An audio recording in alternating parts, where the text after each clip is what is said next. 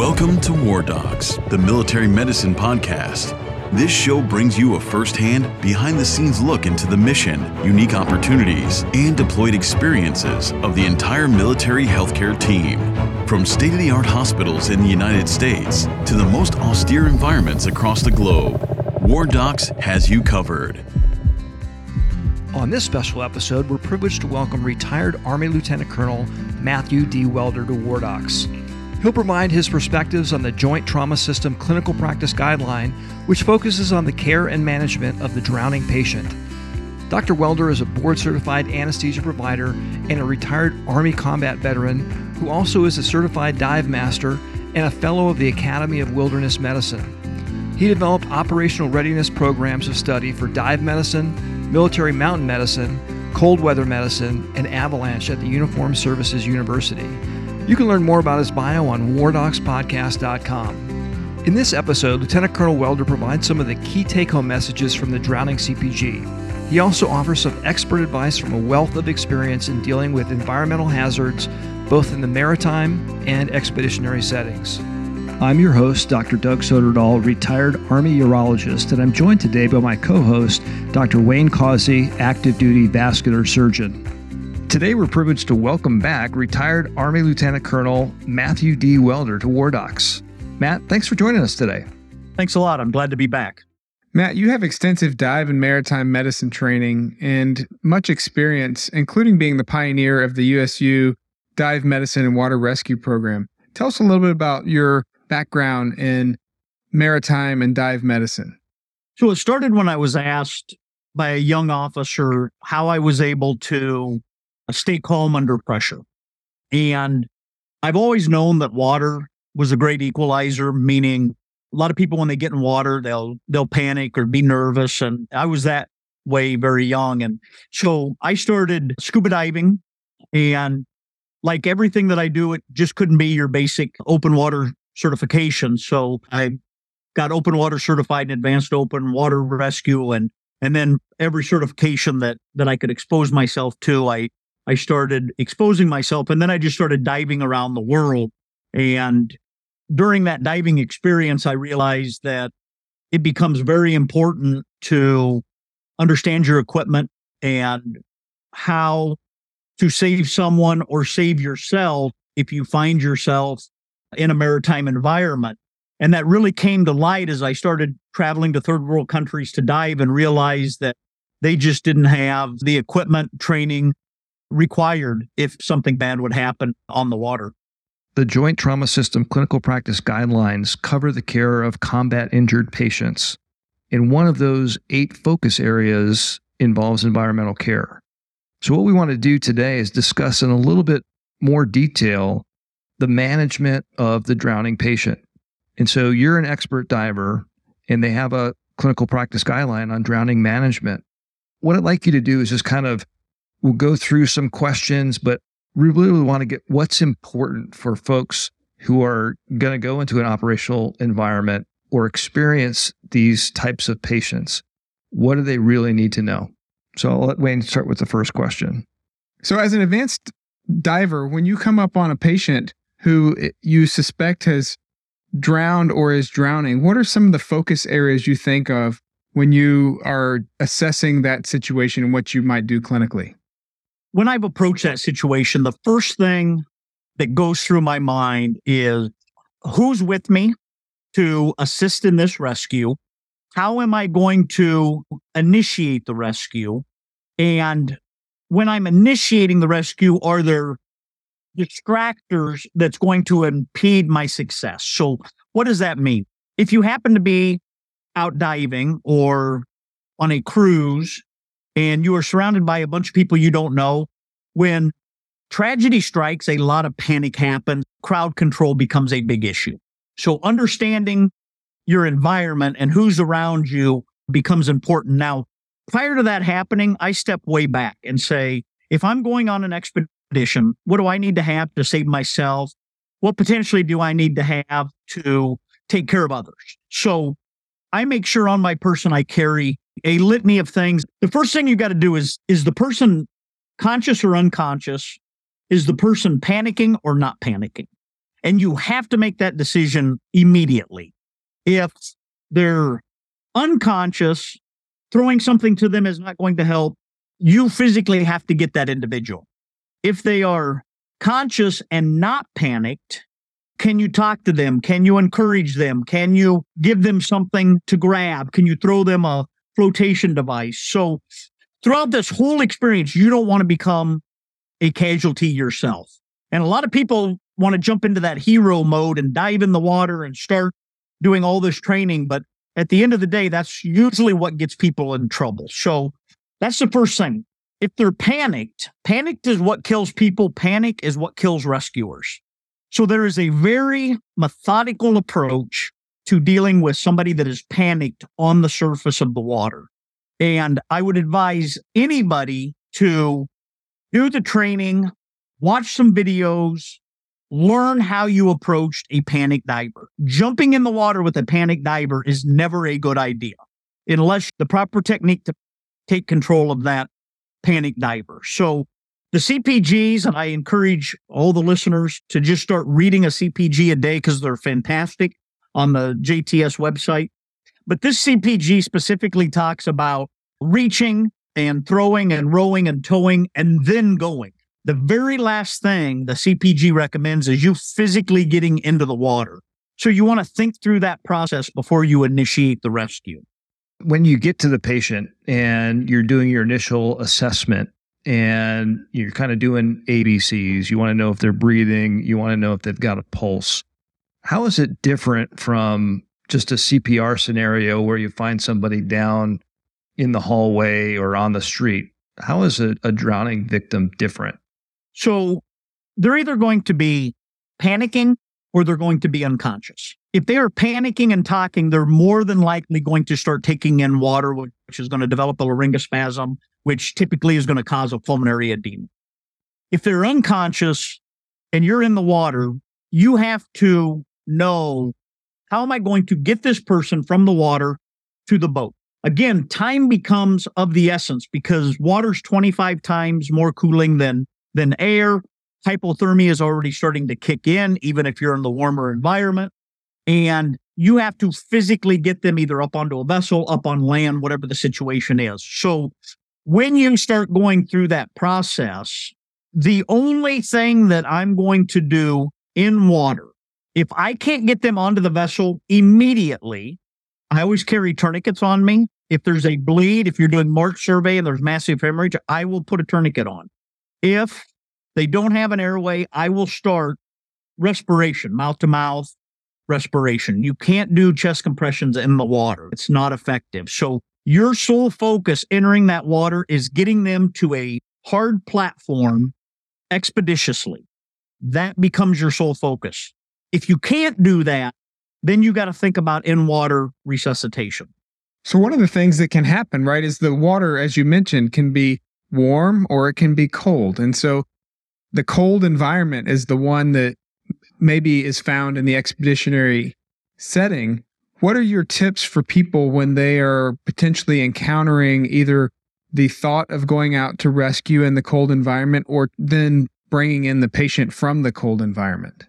So, cold water, if you are entering into that environment, you need to make sure that you're thermally protected. And even if you are thermally protected, when water hits your face, it causes a gasp response. So, as they rescue going into a cold body of water, you need to understand the 110 1 principle, which basically says, I'm going to jump in, I'm going to start gasping. When you start gasping, you don't want to take water into your mouth. The 110 1 is you have one minute to get your breathing under control, you have 10 minutes of purposeful movement, you have one hour to succumb to hypothermia if I'm the rescuer, I need to have all of the personal protective equipment to ensure that I don't violate that 1101 principle. So I need to make sure that I'm maintaining my core temperature so I don't lose purposeful movement in my extremities. Jumping into cold water to rescue somebody and you don't have the proper equipment, you will have 10 minutes and you will become a casualty yourself. So cold water creates a different environment that you have to train and be familiar with if you're going to be attempting to enter it for a rescue scenario. You mentioned that one of the things that's really dangerous is that you start really gulping and swallowing water in a drowning scenario. And we've seen pictures and movies of people who are come out of a drowning scenario and people are doing abdominal thrusts and trying to do Heimlich maneuvers to get that water out of their system. Is there a role for trying to remove the water, let's say through an NG tube? Is there ever a role for Heimlich maneuver? And where in the resuscitation plan does dealing with the amount of water swallowed come in? Yeah. So that's been myth busted. I mean, nothing I love more than the old picture of the guy wheeling the person over the barrel to empty the water out of a drowning victim. It's just a complete waste of time and it doesn't work. First, it doesn't matter if it's fresh or sold. The electrolyte imbalance, forget it. It just does not make a difference physiologically or pathophysiologically. Taking time to try to do Heimlich and remove, absolute a waste of time. Immediately start delivering oxygen and you with the way you would normally do your ABCs. There just is not a benefit to doing it that way. So when you rescue a patient and bring them out of the water and you have them laying there in a safe environment, what is your priorities as far as the management of their care? Is it primarily airway or are you also working through other issues that you're concerned about? Three ways to save a life. And whether it's a drowning victim or somebody on the battlefield, I look at air going in and out, blood going round and round, prevent further cooling by keeping them warm. With the maritime environment, you also want to consider a mechanism of injury because one of the leading causes of deaths in tourist area are prop injuries. So you may not see a big massive bleed in the water. People worry about sharks, people worry about envenomations. Props is really what get people. So, and then swimming pools, of course, diving into a shallow end with with C spine, but C spine injuries are exceedingly rare in the maritime environment. So you try to be cautious, but in big open bodies of water, C spine typically does not become the focus. So again, I go to the same thing now with with the changes in how we learn CPR, where they're saying do chest compressions before you breathe. Remember, there's environments where where that changes up. So if you're a drowning victim, it's airway. Get get air into them, get oxygen into them. Lightning strikes, avalanche burial. There's certain things where breathing becomes the primary over circulation. So when I approach a maritime casualty, I'm thinking, is the air going in and out, blood going around and around? Is it a drowning or is there a massive hemorrhage, prop strike, something like that? And then the biggest thing is cooling has already started. So I've got to prevent further cooling. So making them trauma naked on the deck of a boat with the with your your four different processes of taking the temperature away, uh, specifically in the water evaporation, and then laying on the on the boat with with conduction. You want to start getting them covered up and dried up. And now comes the time where you got to ask yourself, do I have all the equipment I need to be successful? Does the boat or the vessel I'm on have all the equipment they need to be successful? And am I prepared to use that equipment to go to the next level? And then that becomes the March survey. And those aren't familiar with March, it's massive hemorrhage and airway and respiration and circulation. And then you look at hypo hyperthermia and then hike or helicopter. How are you going to get them out? Well, by this, maybe boat, maybe traveling to the shore, maybe Coast Guard high angle rescue. So, one of the other unique aspects that military providers may be faced with, particularly in an expeditionary environment, is swimming induced pulmonary edema, which can occur in military divers and is even reported as high as 1.4% in triathletes. Have you ever encountered this, and how would you describe this to the average military medical provider and what your thoughts are on this topic? Swimming induced pulmonary edema typically is from strenuous swimming on the surface. So we have the Navy, Navy SEALs, we have military Army divers and when you do a lot of surface swimming and, and, strenuous activity and really doing a lot of drawing deep in the lungs, you can start doing some forced pulmonary edema.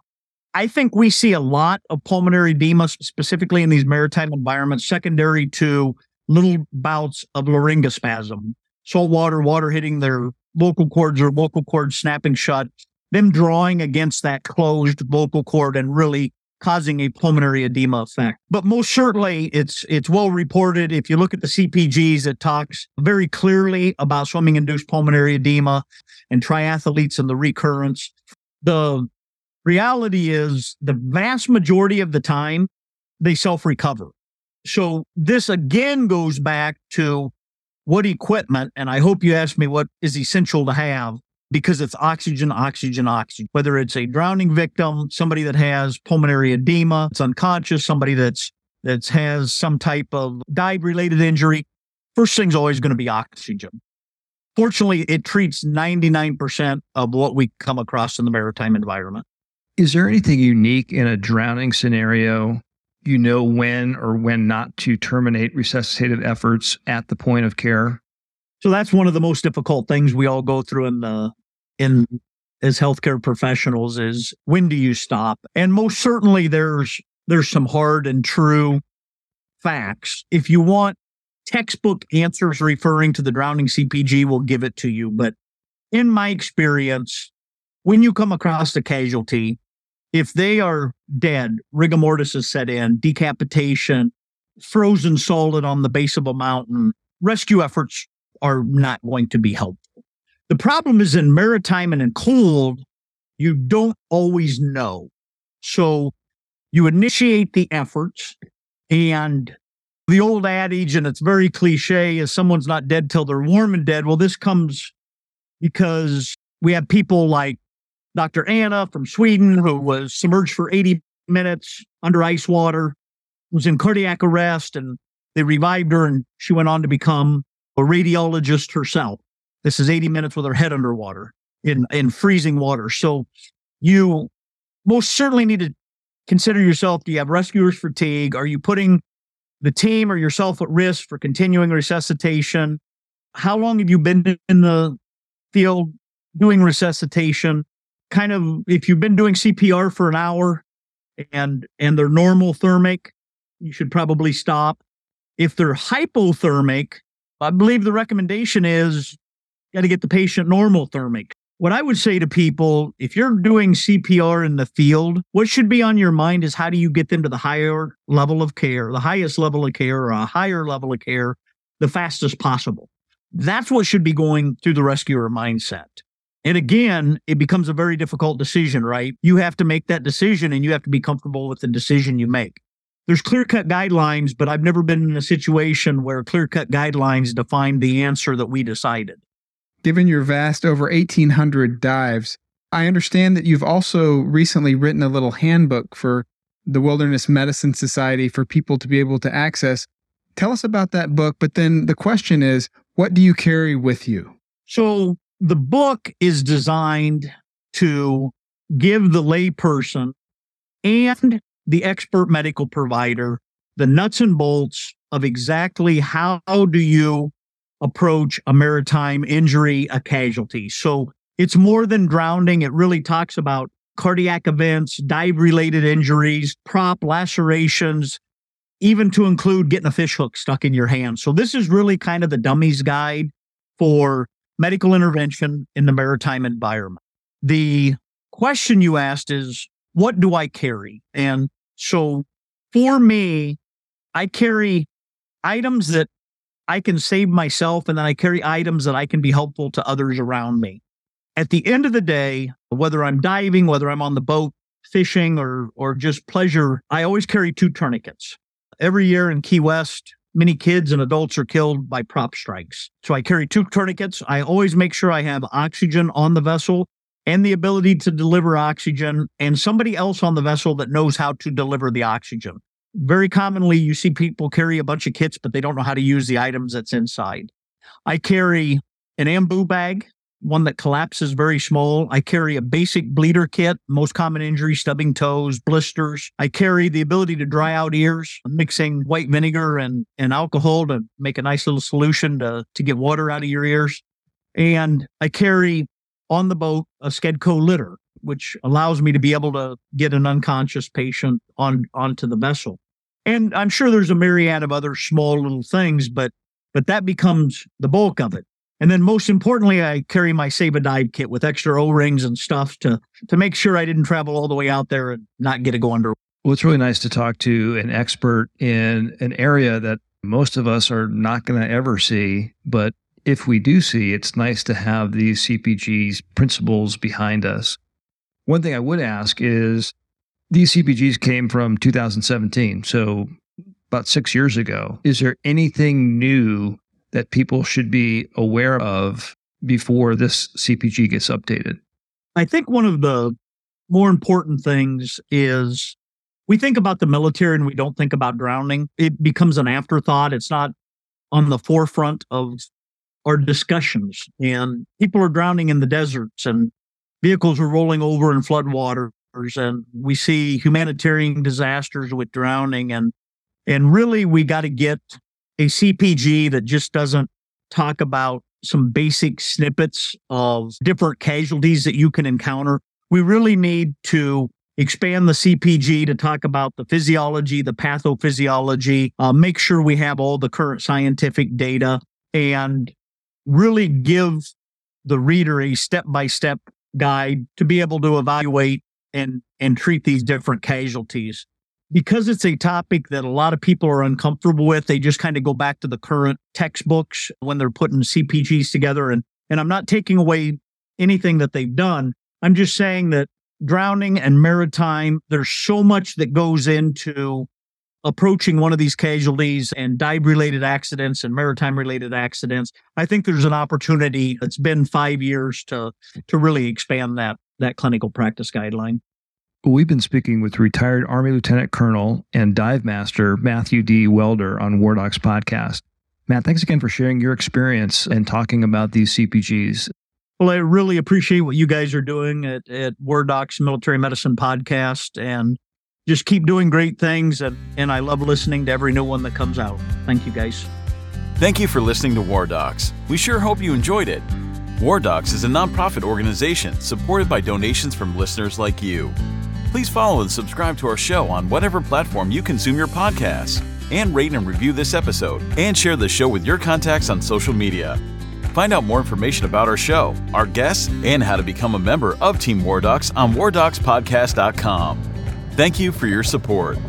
If you like war stories and medical drama, War Docs has you covered. Spread the word.